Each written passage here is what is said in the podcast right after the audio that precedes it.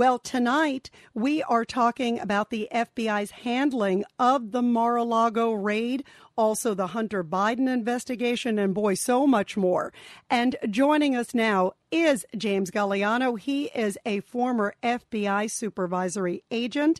He's also a security and law enforcement analyst. And uh, James, really great to have you here on the Rita Cosby Show. Rita, it's good to join you again. It's been a while, and and I love the fact that I'm, I'm butted up against the Back to Blue segment. I, that makes me really happy. What a, what a very neat segment that is. And, you know, James, we do it every night here on the show because, as you know, I'm an enormous supporter of law enforcement, and there are so many great men and women out there that work so hard, and, and they're silent heroes often. And I think it's important that we shine a light on them, and, and I say bravo to that, don't you? I, I do, too, and I and I appreciate the fact that you do that. Uh, there are. There are about eight hundred thousand law enforcement officers in the United States, and you're right. They are special men and women that always run to the sound of the guns and go in harm's way. So so what, what, a, what a nice way to honor them. Absolutely. It's my favorite part of the show, other than the guests, of course, uh, like you, James. And James, I want to talk with you first off, because we're talking a lot. There's been so much attention on law enforcement, and overwhelmingly, and I know you agree with this, um, you know, you look at the people that are, and especially F B I, as we're focusing a lot on tonight here on the show, overwhelmingly ninety-nine point nine nine nine nine nine percent are great, incredible men and women uh, who are devoted to justice, devoted to fairness. Um, and there have been obviously a bit of politics involved with at least some of them, and we're going to get to that later in the show. But I want to just ask you first off your thoughts about some of the big news this week in the Trump case, particularly the fact that now a judge has granted a special master, sort of an independent party, to look at the documents that were seized by the F B I in that Mar-a-Lago raid. What's your reaction to that? Well, Rita, I don't want to say that I was stunned to hear the news. It's it's clearly a win for uh, the former president. And as you pointed out, a special master is essentially a third party that comes in and reviews all the evidence that was collected at Mar-a-Lago during the uh, F B I's executed search warrant. And look, I think what's What is, I don't want to say unprecedented, this has happened before in other situations, but I mean, this is obviously a case that's on the front of every newspaper and, and leads every every newscast, um, is, is not just the fact that, you know, the special master is going to be p- taking a look at, at things that might be might be covered under, let's say, attorney-client privilege, but also executive privilege. And I think that's going to be, you know, that's something that the Department of Justice has, has already kind of cried foul about, and I think they're going to push back on that. That's the part that I was somewhat surprised about, because executive privilege, that's a pretty wide aperture, and that gives you a lot more bandwidth than just attorney-client privilege. So definitely a win for the uh, for President Trump's team, and it will be interesting to see where it progresses from here. Now, as you know, there have been, you know, special masters, these independent parties assigned before, but this is, as you point out, historic. We've got a former president. Um, we've got, you know, the elections coming up, the midterms, and potentially soon after that or even before, who knows, President Trump could potentially announce um, he's running. So we may have a future presidential candidate also um, in the mix of all of this.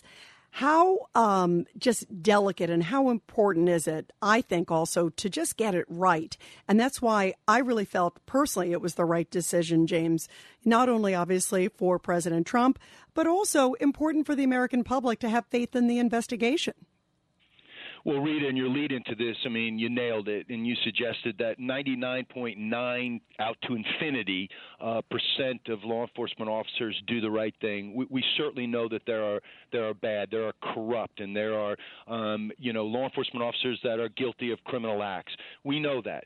And in the F B I, particularly since two thousand sixteen, um, the American public is, has has seen it laid bare that there were a number of instances where it's it's beyond just supposition, but where the nonpartisan, apolitical inspector general for the Department of Justice determined that there were agents and, and senior-level officials in the F B I, attorneys and agents, that kind of put their finger on the scale. And we all know the names, the James Comeys and the Andrew McCabes and the Kevin Clinesmiths and the Peter Strux and the Lisa Pages. We all know those. those names are, are almost ubiquitous now and, and essentially smearing and tarnishing an agency that I spent a quarter of a century in. But now we have we have new individuals that are being brought to light now by whistleblowers. And I know that Senator Grassley, as as well as Congressman Jordan, um, have spoken to some of these whistleblowers. And now we have new names, the Timothy Thibault, who is uh, assistant special agent in charge that apparently suppressed the Hunter Biden laptop information prior to the election. And look, Rita, I'll wrap this up by saying this. This is a tough needle to thread. No one wants to do what James Comey did back in the summer of two thousand sixteen, step before cameras and speak to an ongoing investigation um, that has not been adjudicated, as in mid-year exam, which was the Hillary Clinton classified information on a private email server case. No one wants that to happen. And I think that's what they tried to do with the Hunter Biden laptop case in twenty twenty by not allowing that to be the story or to be the margin of victory. And I think that's what they're concerned with now as well. We're going into the midterms. Anything that comes out of this investigation, and, and look, I know we'll get into it. I disagree with the way that the Department of Justice used the F B I to conduct this search warrant. But is this going to have an impact on the elections? Well, we're going to find out in just a couple of months, Rita. You know, you talked about um, that you disagree with the raid, and I think a lot of people do. Um, what was stunning, as you know, James, is when the attorney general came out and finally talked about it, Merrick Garland basically said, we used the least obtrusive ways. We used sort of, you know, this was sort of like the only resort. I was thinking for a document search, this was what, you know, dozens of F B I, armed F B I agents showing up at a former president's home, like that wouldn't get attention. What was your reaction just to the idea that they had to do that? Yeah, that doesn't pass the smell test, and, and, and here's here's why. I mean, to to argue that a search warrant is one of the least obtrusive methods for gathering evidence, that that is just that is just it's just inconceivable that, you know, the, the attorney general, the person who's the, the highest law enforcement official in the land, could even suggest that. Look, we know that the National Archives and Records um, uh, Association um, were in active conversation with Donald Trump's lawyers from about January and February of this year. We know that there was some back and forth, that there were some determinations that some items that might be in the former president's possession needed to be secured better. We know that the attorneys were talking back and forth. For this to happen while these type of negotiations and discussions are going on, and that's taking out the fact that people are going to argue that a, the president, when he was president, could declassify anything he wants. Let's just take that piece out for right now. It doesn't make any sense that the Department of Justice elected to go this route, and why. And I'll tell you, on Friday afternoon at twelve twelve p.m., we know that a judge, a federal magistrate in Florida, signs the search warrant. Okay. There's exigency attached to a search warrant. You know, you want to get items of evidence that might be destroyed or, you know, possibly lost. You want to get them as quickly as possible.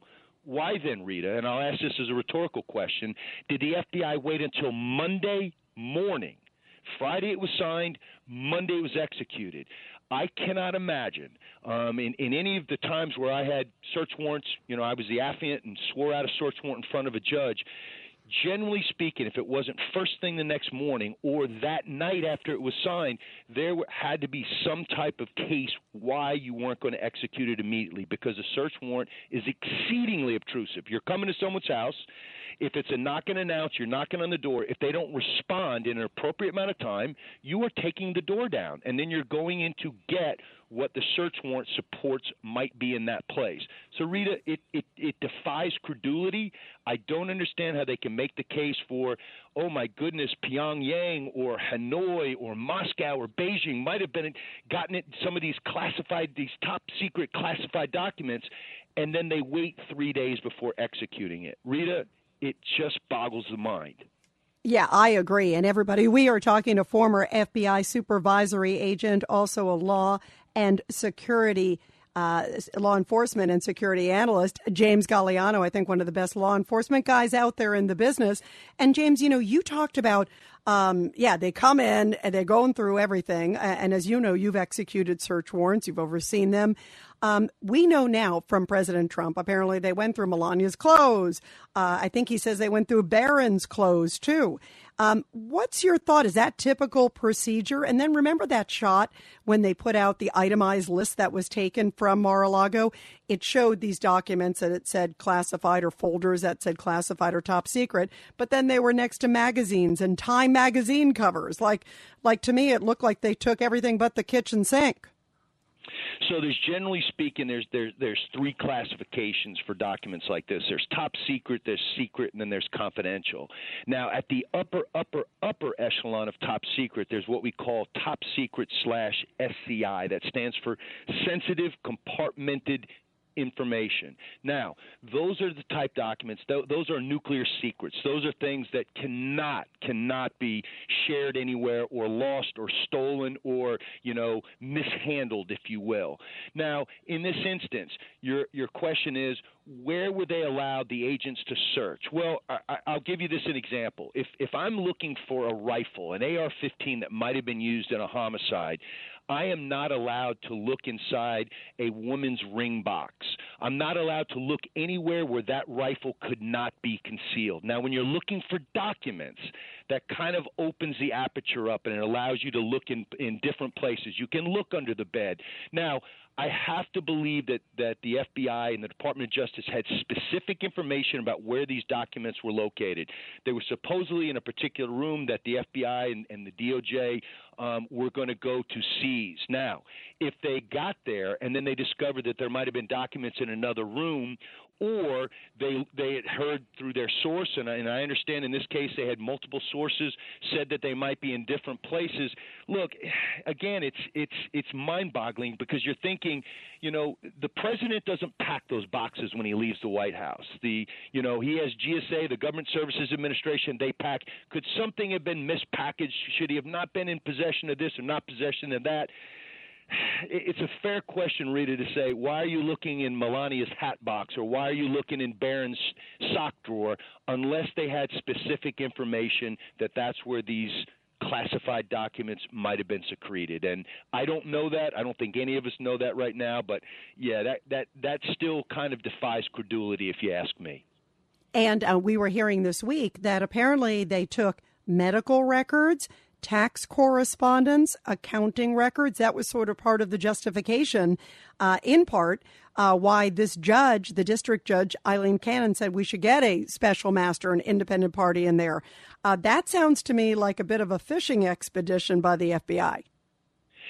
And, and that's and that's a fair charge. Now, now I will say this: agents acting in good faith, and I have to believe that the, the men and women that were actually, you know, sent to do this, conduct this raid, were, you know, operating in a sense where they knew that every move they made was going to be scrutinized. Look, you know that anytime you go into somebody's house, I mean, it takes a lot for that to happen. There has to be probable cause that there is evidence of a crime in this location. You have to convince a federal magistrate or a federal judge that you need to go there to get that, because there are no other less obtrusive ways to secure that. Now, having said that, when I've done, you know, search warrants or overseen search warrants being executed of drug dealers or mafia guys or white-collar criminals or pedophiles, there are often times where you're trying to conduct a search and you inadvertently take something that later you realize needs to be returned. I know there was some hay that was being made that the president's passports were taken and some things were taken that should have been taken.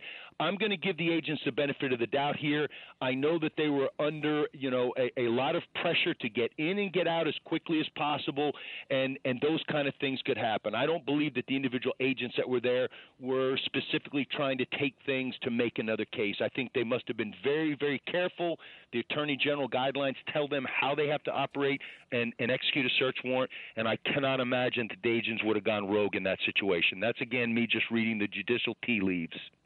All right. Well, stay with us if you could. Uh, we're going to have much more, everybody, with James Galliano, one of the best law enforcement folks out there, I think, a former F B I supervisory agent, continuing. And when we come back, we're going to talk more about whistleblowers, Hunter Biden, and a lot more, everybody. And welcome back to the Rita Cosby Show. We are talking about the politicization of at least a few members of the F B I and the impact of it all, not just on the Mar-a-Lago raid, but Hunter Biden case and so much more. And we are continuing with the great former F B I supervisory agent, my longtime friend, and also a terrific security and law enforcement analyst, James Galliano.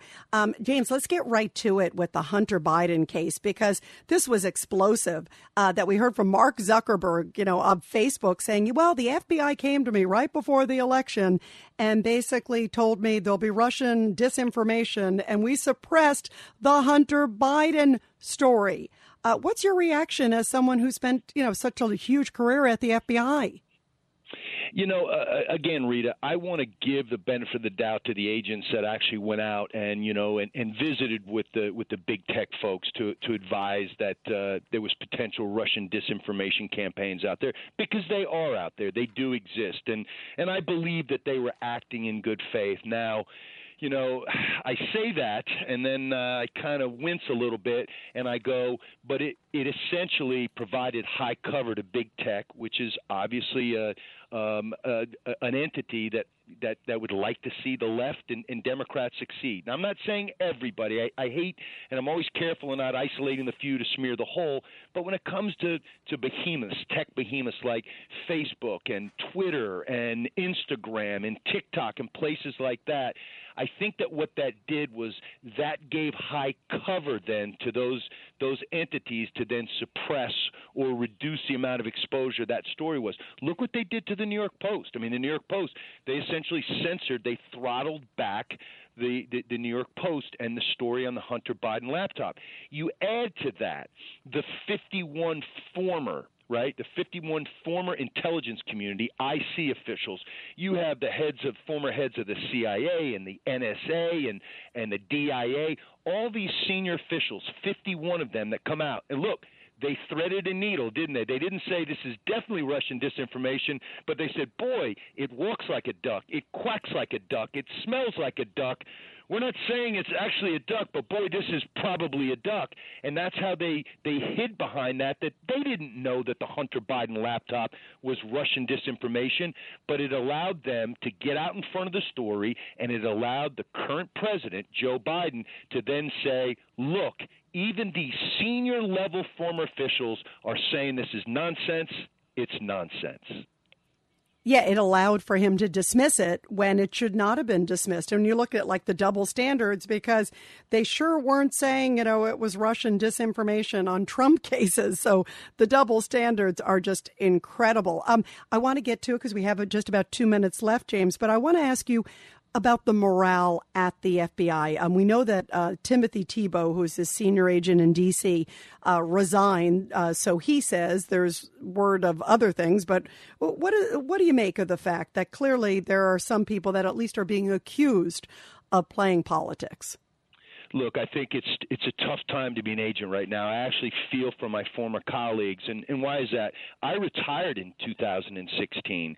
And I think at that time, favorability ratings for the for, for the F B I in the American public's eye were around ninety-five percent favorable. I think recently, wow, Rasmussen Reports did a, did a, uh, a survey. fifty-three percent of people don't trust the F B I. And look, when you look at the misapplication or the disparate treatment, the misapplication of justice, the way that they treated James Comey and Andy McCabe, the way that they treated Hillary Clinton, the way that they treated Hunter and Joe Biden, from the way that they're treating the former president, number forty-five, I think a case can be made that there's a reason why fully one half of this country doesn't trust the F B I. And it breaks my heart, Rita. You know, I bleed blue and gold. I love the agency that I cut my teeth in, and I still am in contact with a lot of men and women on the job. But this type of partisanship, it's got to stop, and I don't think it will unless there's a house cleaning at the top. I believe it's time for Christopher Wray either to step down or be replaced. I think that's the only way that this can happen. And literally a few seconds left. Do other people feel the same way within the F B I? I think so. I think you're going to hear more of this when the whistleblower reports come out, and there and some of these whistleblowers actually testify in front of Congress. Buckle your seatbelt. Wow. Wow, wow, wow, wow, wow. Well, let's see when that happens, because we deserve to get the answers. The former president certainly does. And, of course, the American public has to have confidence in the great people in law enforcement and get the bad ones out.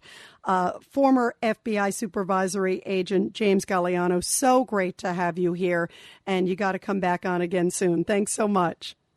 Definitely will, Rita. Thanks for having me on. This is Greg Kelly for Priority Gold. What does it mean to be America's precious metals dealer? It means that you're in touch with the hearts and minds of those who love this country, value our freedom, and want to protect the future. Priority Gold is that precious metals dealer. They've helped thousands of Americans back their retirement with solid gold and silver. Call Priority Gold at eight eight eight, five oh six, six four three nine. Receive free shipping, free storage, a free investment guide, and one of the best purchase experiences in the industry. Call now or go to priority gold dot com.